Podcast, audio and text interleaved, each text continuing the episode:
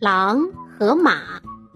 一只狼走出麦田后，遇到了一匹马，就这样对马说：“我劝你进那片麦田看看，那儿全是上好的燕麦，我一动没动，专门留给你的，因为你是我的朋友，我特别爱听你享用食物时发出的咀嚼声。”马回答道。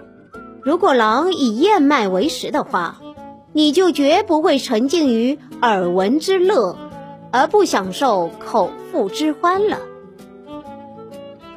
臭名昭著之人，即便做了好事，也不会得到别人的信任。